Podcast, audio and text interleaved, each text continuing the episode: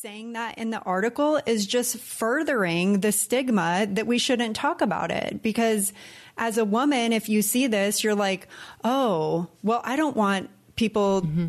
to now say that it's because i'm a woman that i'm saying it so i'm not going to say anything you know it's like yes. enabling that I know. I see what you're saying, and I agree. And I think, again, this is why it is so incredibly cool that she did this and we're talking about it.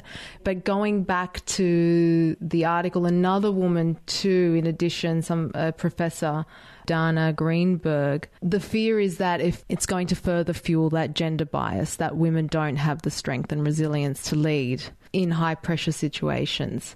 And she references some data from the Reykjavik Index showing that trust in women leaders has fallen. Mm, yeah, I saw that. Hey friends, it's Nicole and Kate, your girls from across the globe, Sydney, Australia, and Puerto Rico to be exact, and we're so excited to be sharing this time with you. I'm Kate. And I'm Nicole, and welcome back to another candid conversation with us. Each week, we bring you a new conversation about a topic that we can relate to.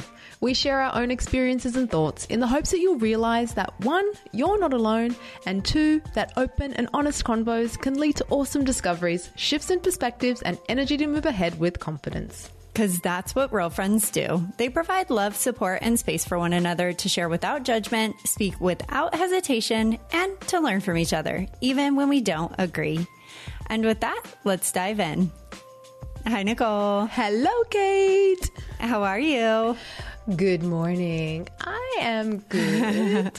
you woke up very early this morning, didn't you? I did. I did. Mm. I had one of those restless nights. Doesn't happen too often. Yeah. But I did. I woke up at I woke up at 3:45 and I was like, "Oh, cool. I've got like another, you know, almost an hour and a half before my alarm goes off." Then I was like, all of my little go to tricks to get myself back to sleep didn't work this time. So Aww. I decided to get what's out your, of it. What's your number one? What's your go to, like, get me back to sleep trick?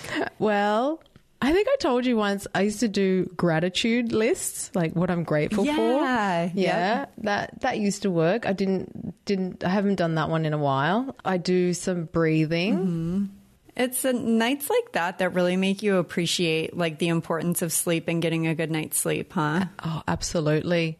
Absolutely. Yeah. So, yeah, I got out of bed at quarter, uh, 20 to 5. So it was 4:40 a.m. Wow. But yeah, so it feels like I've been up for like what? It's almost going on 7 a.m. here. So it feels like you've I've already had a day.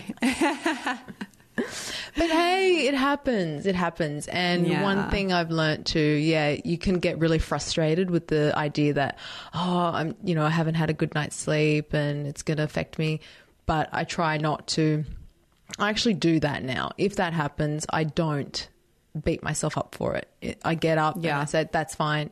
Didn't have a great night's sleep. Let's move on and try not, you know, sit in that frustration that sleep, I missed a good night's sleep it can really impact your whole day. That's so funny that you mentioned that because just this morning I was working out with my virtual trainer and him and I talk about sleep scores a lot. And he told me that he got a 47 last night. And I was like, oh my goodness. And he's like, yeah, so it's going to be a bad day. And I was like, shut your mouth. Take it back. Just because your sleep score sucked doesn't mean your day has to. Like, all the more reason for you to wake up and be like, all right, I had a bad night's sleep today I'm going to have a great day. so That's I'm with right. you on that attitude at, shift. Yeah, no, you're training the trainer here. Like, that's, that's oh yeah. training the trainer. I love it. well, speaking of sleep and workouts and taking care of yourself, today's topic is going to be all about burnout which is, of course, a very important topic for a lot of reasons, but it's maybe something that doesn't really get discussed that much. And it sounds kind of funny to say that, but when this topic was recommended to me by a woman that I met at a mastermind earlier this year, um, it was through an article that she had shared with me, which we're going to be talking about pretty in depth today. It made me realize that I'm very familiar with the term burnout, especially since becoming an entrepreneur. That's probably kind of like what introduced me to the idea. So I feel like I know what it means. But when I started reading this article and talking to her about it, I realized that it's not something that I just stop and talk with people about. So I'm excited to have this conversation today. I think it's going to be a great one. Yeah, definitely. I think it's not talked about in that article. It, it mentioned that it's actually quite a stigmatized topic. Mm-hmm. Um, it's taboo in workplace settings. So it's interesting. I'm curious, how did it actually come about with this uh, friend or this lady in the mastermind? Did she just happen to read this? How was, you know, because I think you talk about this with friends maybe, but well, I'm curious about the context. Mm, definitely. So the article is called Is Burnout Finally High Profile Enough for Leaders to Act? And it is something that we'll definitely be linking up in the description of this episode. So you can check it out. It's an article from the BBC. Um, and it was published 24th January 2023. And this mastermind that I was at was like that I think it was either, I don't know what day of the week that was, but like this article had just come out. Mm-hmm. And we were actually talking about our podcast. And she had tuned into a Nicole and Kate Can Relate. And she said, Have you guys chatted about burnout before? Mm. And I was thinking back to different episodes that we had recorded. I certainly know that it's come up, but I couldn't remember doing a dedicated episode about it. And she asked if I had seen this article, which I hadn't. So I was really happy that she shared it with me and, and brought it up as a recommendation. Mm-hmm. This mastermind that I was at, it happened to be a mastermind of all women. So there was like 18 of us from all different backgrounds and, and places. And she specifically was traveling from the UK for this. It was here in Puerto Rico. And so I think it just was a timely topic and that mm. this article had just come out. Yeah, that's interesting in the sense that a there's this context of women coming together and feeling comfortable to share and talk about topics that are probably difficult to discuss in general. Like, uh, like I think you might talk to a friend and say, "Hey, I'm burnt out," or "I'm feeling burnt out," but you know, to bring it up related to work, related to business, and I and I think especially women hesitate to admit to it. I don't know. Mm. Do you do you think? I guess I was thinking about it when that came up in the article because they do talk about that, like whether it's more difficult for women to talk about than men, and, and they kind of go into some more gender specifics around the topic and and the stigma that comes with it. But I do think that overall speaking, if you look at life in general and you look at the role the typical role of a female um, or the societal role of a female to like be the mom and the homemaker and the caretaker and all of those things, I do think that we're less likely to kind of speak up and say like, uh, you know, this is too much because we want to be able to handle it all. You know, we want to be able to fulfill all of those things. I think generally speaking, women are just more I don't know if nurturing is the right word, but just like we want to like be there for everyone, mm-hmm. right? And yeah. so to admit maybe that we don't have the space or we can't be there for everyone. And especially in regards to this article. So what the article is about Jacinda Ardern, who right around this time had announced that she would be standing down from office as New Zealand's prime minister.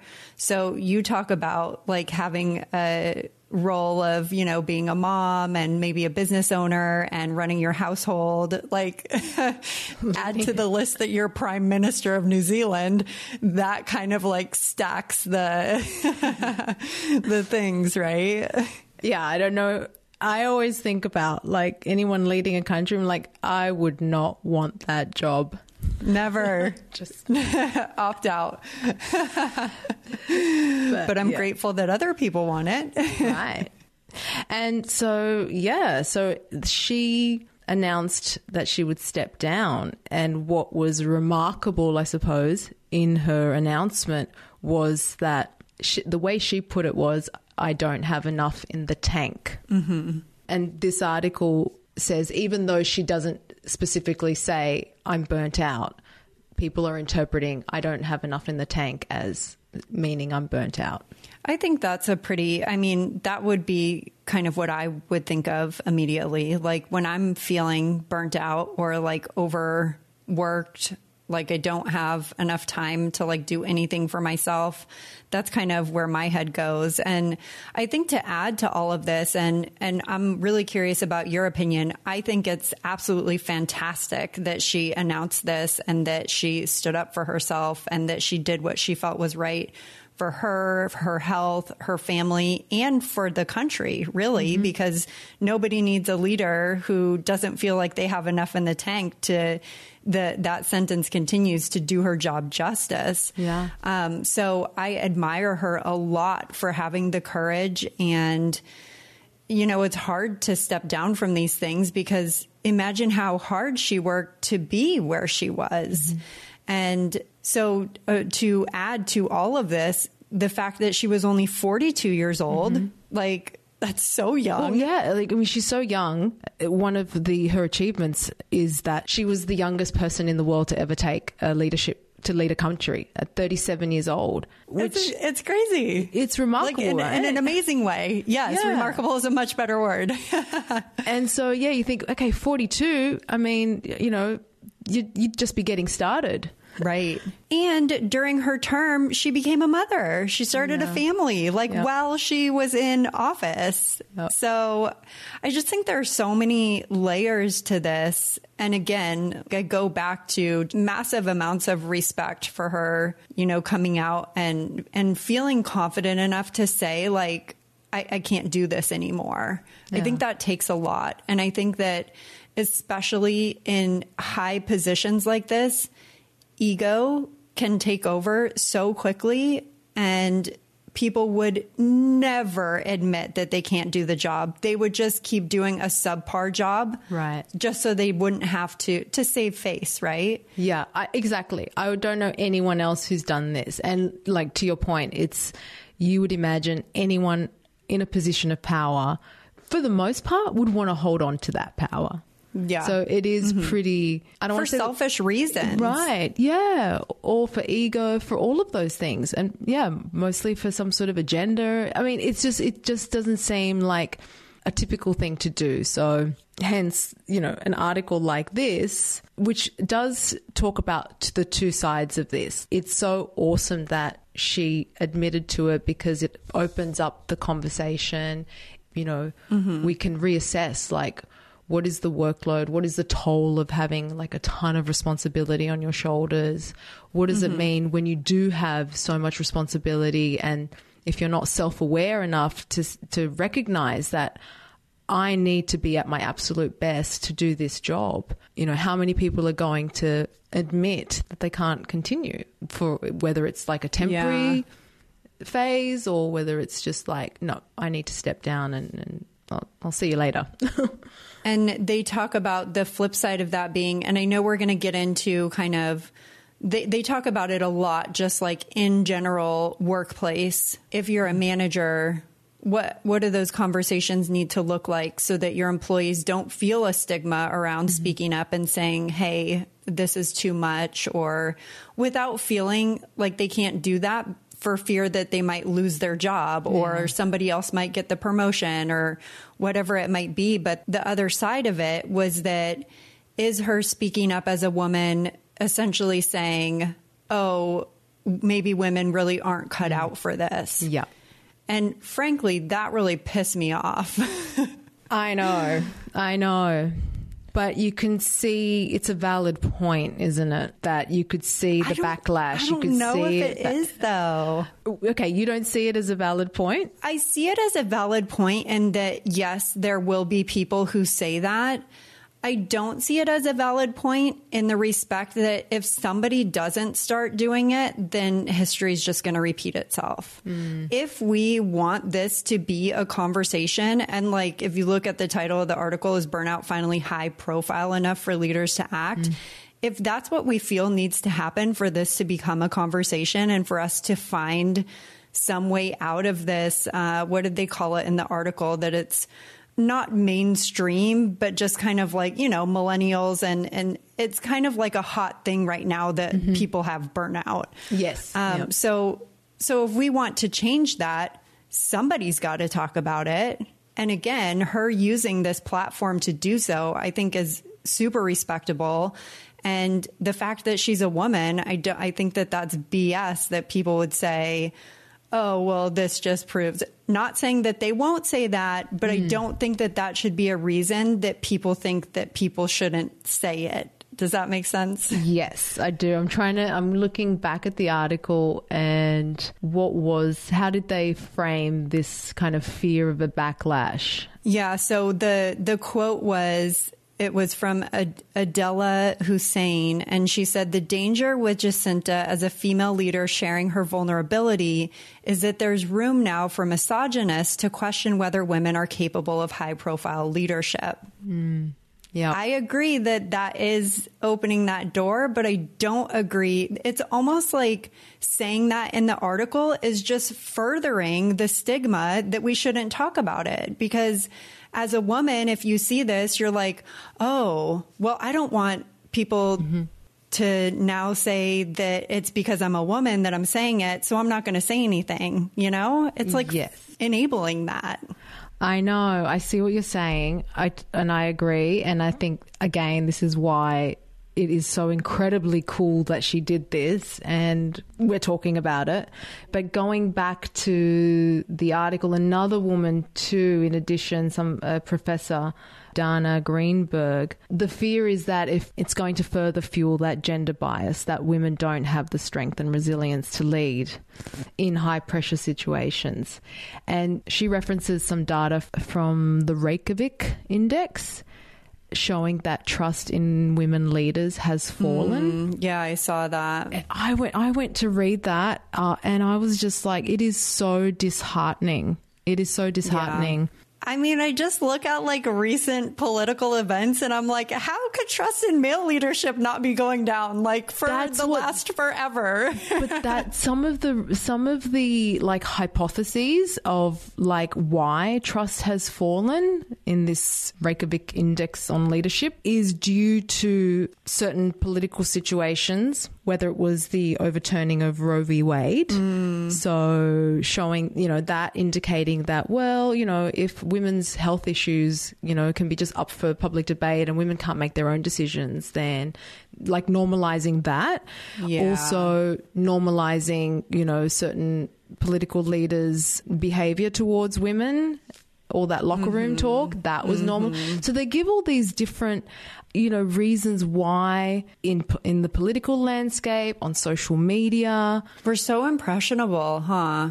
Yeah. It's scary to think how much we're influenced by what we hear and that's why news to me and social media to a degree. I was actually just talking with a girlfriend this morning about social media, and there's so many things about social media that I do not like.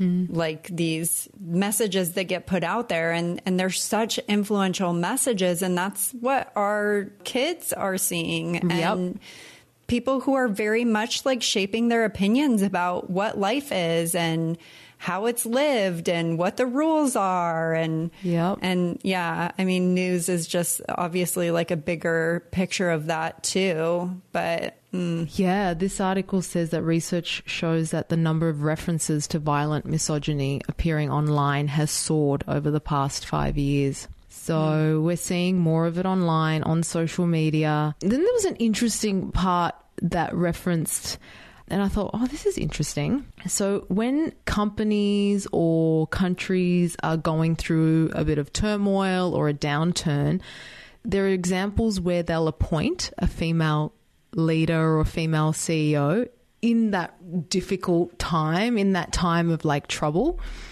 And it's like, is that just to set them up to fail or is this just like what, oh, what's, what's, what's, going on here?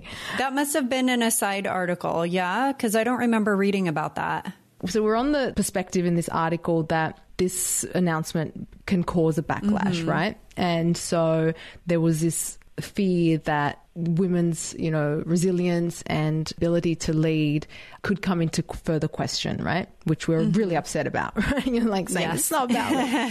and then there was a link out to this study that showed oh, um, okay. that trust yeah. has fallen in female leadership, and they and they they're trying to figure out like why. So they're giving all these yeah. reasons, like certain politicians, um, certain you know laws being overturned, social media is one of them, and mm-hmm. then there's this part on women who are put into you know top corporate roles when a company is in turmoil, like when the risk of failure is really high. Mm. And I mean, even recently there was uh, the UK's prime minister was uh, Liz Truss. Yeah, she was yeah. appointed during a really crappy time in you know in in the country. So it's like each case of these failures further kind of takes away the trust in female leaders which mm-hmm. I was like, mm-hmm. oh, wow. Yeah. Like, I would never have thought of that perspective.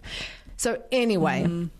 I feel like they do a good job of that too. Well, actually, I'm not sure if they do a good job of it because I was questioning when I was reading it. Uh-huh. But I, I, like going out to other links kind of drives me a little bit crazy. So I try not to do that. So mm-hmm. some of mm-hmm. the other articles that they link out to might have addressed this further. Mm-hmm. But when they talk about um, leadership and, and managers and, and companies, you know, again, furthering the stigma, maybe employees don't feel comfortable to speak up and where, who's responsible, right? Mm.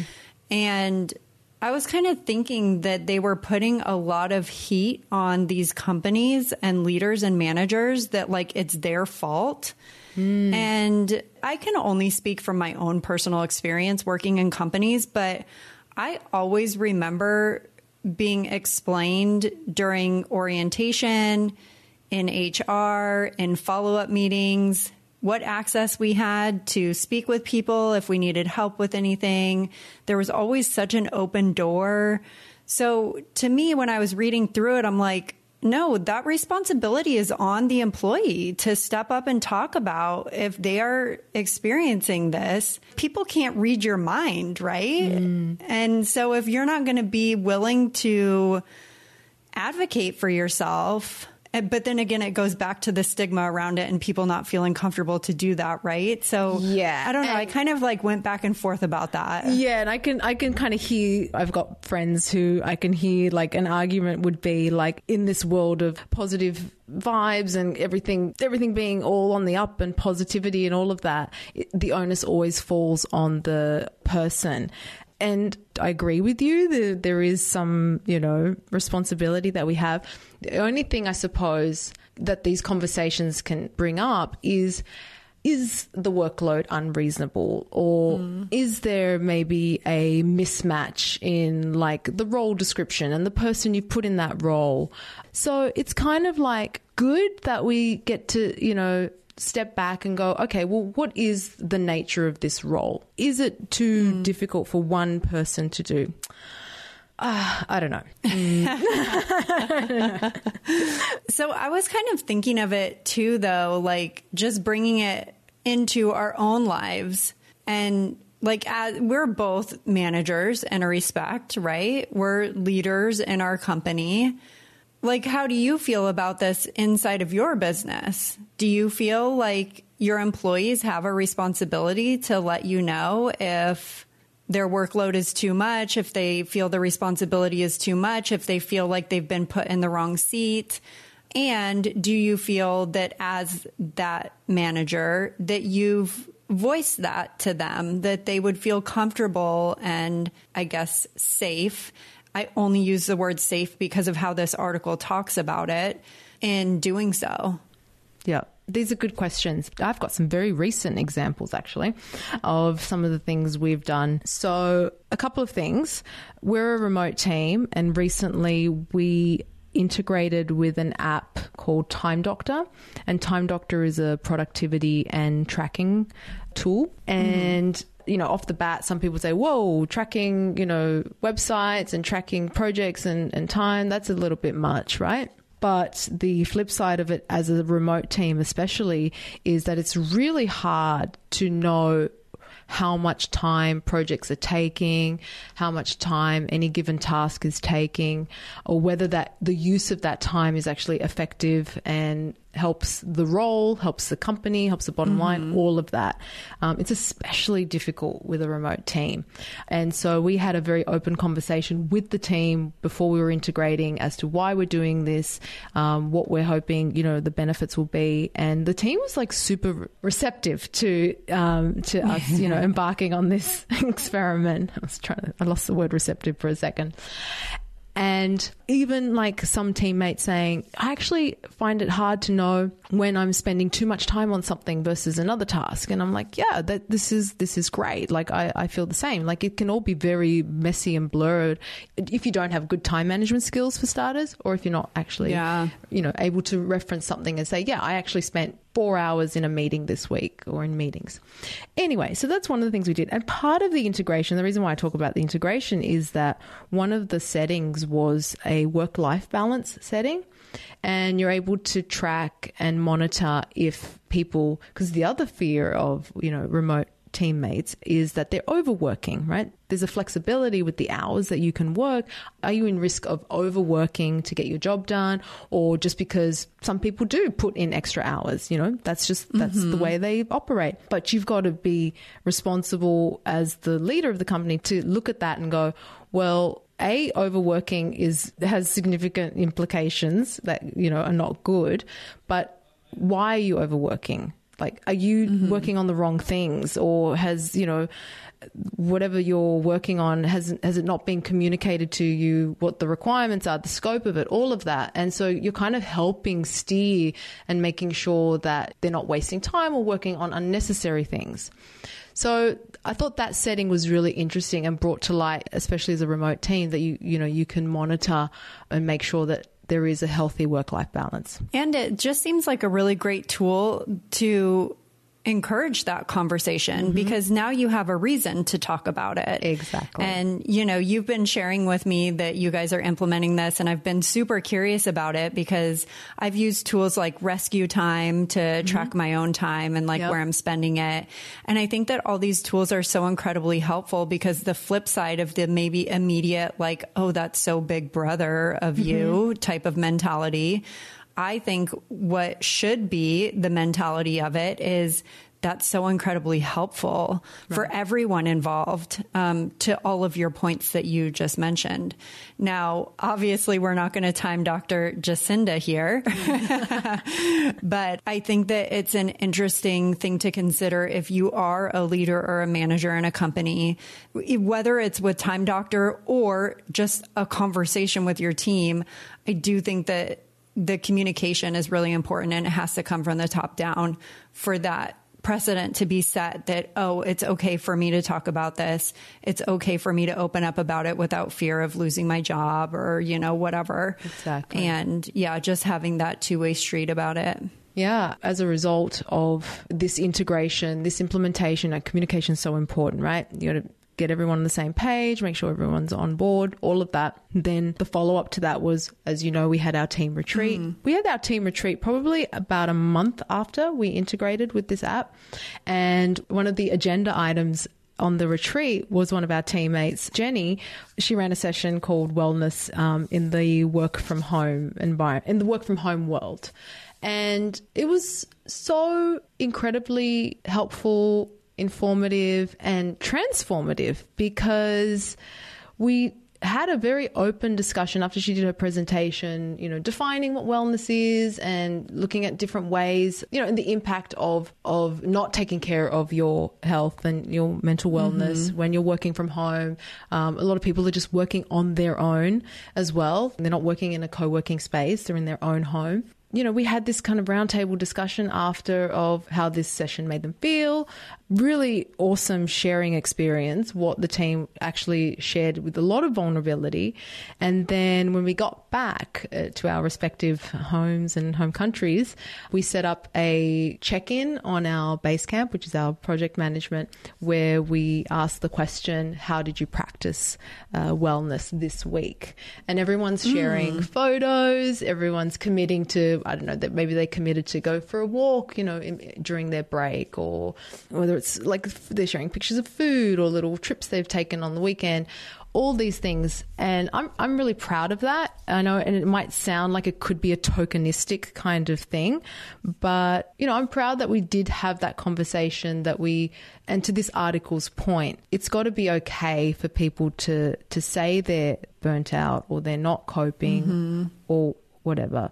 To your point, it is also up to the employee mm-hmm. to actually yeah speak up well good for you guys i totally I, you should be proud of that because i don't really think a lot of companies out there are you know that open about it and i think it's a cool way to make it something fun and not mm-hmm. something that people need to be like afraid of and, you know it's cool to see what your coworkers are up to and then you get inspiration from that like oh you know they went out for a walk today i haven't mm-hmm. done a walk today mm-hmm. maybe i'll go for a walk too and that's a awesome snowball to create so I really like that. So as we continue down this path of like, okay, we started with Jacinda and this article and the idea that burnout is now hopefully going to be something that's easier to talk about. And, you know, her using this platform, I think was a really wonderful way to start to put that out there and then talking about it in the workplace and kind of experience with, you know, being a manager. Do you ever personally feel like you've been in danger of burnout or do you, have you ever been burnt out? Yes. Yes. Yeah. what do you remember like the experience? I do. I remember and I'm I feel fortunate that I bounced I feel like I bounced back pretty quickly, but I was very conscious of the fact that I just got to that crispy end of burnout. Mm-hmm. And I think the first time I experienced it was a few years ago, maybe even five, six years ago. A lot of stuff was going on with the business. We were having friends who were staying with us. I think it was a time like we were all actually traveling to go to a conference to speak together. There's a lot going on. And I remember one day feeling like, oh, I'm getting sick. Like I'm run down. I've got mm. I've got a flu. I've got like I just was like low on energy. I just didn't feel well. And I remember thinking, oh, I better go to the doctor because you know if I'm going to be traveling soon, I'm not, you know, I need to, I need to sort this out. And I remember him going, I don't think there's anything wrong. Like you don't have a viral infection, you don't have, you know, mm. the hmm. flu, you don't have any. Doesn't look like you've got anything that that I can pinpoint. And I remember just going home. We've talked about this. I don't nap. I don't sleep in the middle of the day. But I remember that day thinking, I really need to sleep right now. And I did. I, I didn't work. I just said, guys, I, we had friends over. You guys sort yourself out. Sort yourselves out. Omar, you take over. If there's anything urgent, you know, you can wake me, but I think you've got it. You don't need me. And I remember just sleeping it off that whole afternoon. And the next yeah. the next day I actually woke up and I was like, "Oh, I'm not sick." Wow, that like that quickly. It's yes. crazy like if we're paying attention to these cues, the power that we have to turn something around quite quickly. I think so. I think I've if I can, you know, I I do feel that I'm pretty self-aware when it comes to changes mm-hmm. in my mm-hmm. body and just my energy levels, all of that. Like I'm pretty in tuned with all of that. And I distinctly remember that time and then a subsequent, I think one or two other times where this has happened where I felt exactly the same way. And I've realized, oh, okay, I need to stop. Mm-hmm. And I think what the danger is when you're not conscious or you feel like you can't stop, just what you said, like you can bounce back pretty quickly. I'm not saying everyone can do that or everyone should do that or it should be that easy. Like I just made it sound so easy. I bounced back after, you know, a nap pretty much. But I think the most important thing there is that we just keep it in check, mm-hmm, mm-hmm. that we're mindful of it and we have these conversations because maybe, you know, if you do say to your friend, I am feeling burnt out, take a day off. Yeah. Yeah, certainly. There are different levels of it, right? You know, Absolutely. I mean, a lot of people have shared burnout stories where they land in the hospital right. and, you know, in, in very serious situations. Yes. I don't mean to diminish any of that, but yeah, I, yeah, the awareness part of it is that hopefully you catch it before it gets to that point. Mm. And not only are you taking your day off or going to sleep for a while, giving your body that rest, but hopefully you're also learning what you can do different in the future so that like if you look back at the string of events that led up to that how can you prevent that from happening in the future right yeah. I, I, think that we have access to a lot of incredible things as mindful people like mm-hmm. you said that you know, we kind of have these go tos of support groups that we might lean on or friends that we might lean on. Like, even if you're talking to a friend and you say, Hey, I'm, you know, I'm just exhausted. Hopefully your friend's going to be like, you need a timeout. but yeah, are there other ways that you found, um, just kind of like on this topic of mindfulness when you do maybe start to experience those days where you're like, okay, whoa, I'm very overwhelmed right now. I'm feeling no gas in the tank, um, things that are kind of go tos for you? I usually default to either a short meditation or mindfulness moment. And I try and do my yoga at least four or five times a week. Mm. I feel mm. that really grounds me. Yeah, I know that you've talked about yoga so many times just in the vein of like how helpful it is for you to stay grounded. And I feel the same just about working out in general. I mean, I feel like getting out for a walk or being out in nature, going for a run, like all of those are the sort of thing that I go to when I feel like I just can't be in whatever moment mm-hmm. I'm in right then, whether it's like overwhelm, I have too much on my plate, I'm feeling super run down. I'm also not a fan of naps, but I have gone there in times of desperation. I think the, what you said about like going for a run, taking yourself out, I think it's that awareness or I love how do you remember when we had Katie Krimitsos on? She talked about a mm. conscious pause. And yeah. so, in those moments where you do feel a bit frazzled, or personally, when I feel frazzled, I didn't realize that, that that is actually what I was doing until she said it on that episode. Is that idea of like taking a conscious pause? Like, I am aware of what is going on right now, and I'm pressing pause, whether it's to breathe, whether it's to do a short meditation whether it's to do a little stretch at my desk in the office, go for a walk. Yeah, I, I really liked how she referred to it as a conscious pause. Yeah, so good. I remember thinking the exact same thing of like, how is Katie like this in my head right now? Just bringing words to all the things I'm thinking of, but I can't put words to. um, that was actually a really awesome episode. It's episode 76. If you want to check it out, Katie Krimitsos came on and talked about meditation and mindfulness and actually very timely to call back to her episode because Katie has a massive celebration that she's having right now. And we're so excited to be celebrating with her. She's hitting a huge milestone with her Women's Meditation Network 100 million downloads. Wow. Ah, that is so great. Oh, so incredible. I was so happy to see this out and good on her. She's doing a party to celebrate. And I love that because I think so often we hit these huge milestones in business and we kind of let them go by the wayside. But I love that she's doing a celebration for it. Her network now has 14 shows. That's incredible. So impressive. That is impressive. Think about how many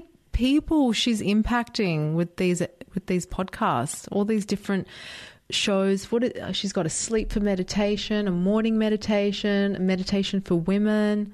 So good. Yeah, she just, one of her most recent shows is Meditation for Moms. So if you're into meditation and want to check out more, definitely hit the episode we did with Katie. She had so many awesome tips to share about meditation and not making it feel like, I know for me, meditation always felt like something that I had to like break through this wall to really leverage. She makes it just so accessible the way that she talks about it. So check out that episode and you can learn more about women's Meditation Network at womensmeditationnetwork.com. We'll link that up in the description of this episode. Congrats, Katie. Yeah, huge congrats, Katie. Uh, well, Nicole, while we're doing a callback to Katie's episode, I feel like there are a few other episodes that we've had here on the podcast that are very closely related to this topic. Um, one of those being with another Katie, Katie Van Buskirk, on mental health. We'll link up to all of these episodes if you want to kind of do a look back to any of them. Another one was with Michele Hansen on toxic positivity, which I definitely thought about while I was reading this article, by the way. Yeah. Yeah. And then the other one that you had pointed out was a good kind of companion to this episode is how do you get out of a negative state of mind? So I think all of these are great reference episodes. We'll link up in the description for people who want to check them out. It's interesting in the beginning when you mentioned your friend suggesting that we uh, that we do this episode on burnout. Now that you list all those episodes, we actually have alluded to this topic.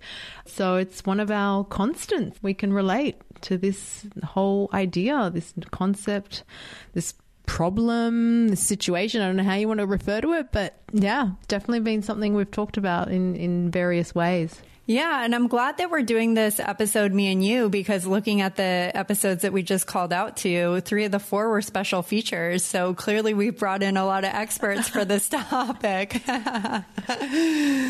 yeah, because my tip would be take a nap, guys. Take a nap. It'll just solve everything.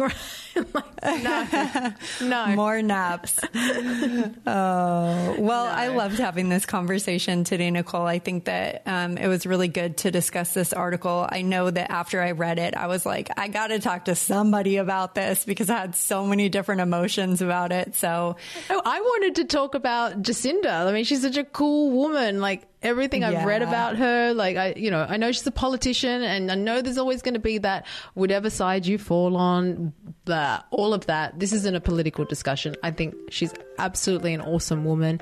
And, you Ditto. know, it gave us this opportunity to talk about you know, a topic that women can relate to. Mm-hmm. So glad we had this combo.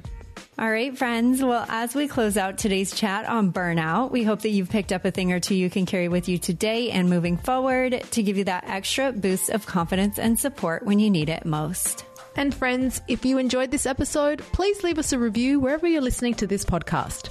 If you have a friend in mind who might also enjoy our chats or find our chats helpful, share the podcast with them too. Send them to canrelatepodcast.com or have them search Nicole and Kate Can Relate on their favorite podcast app. Until next time.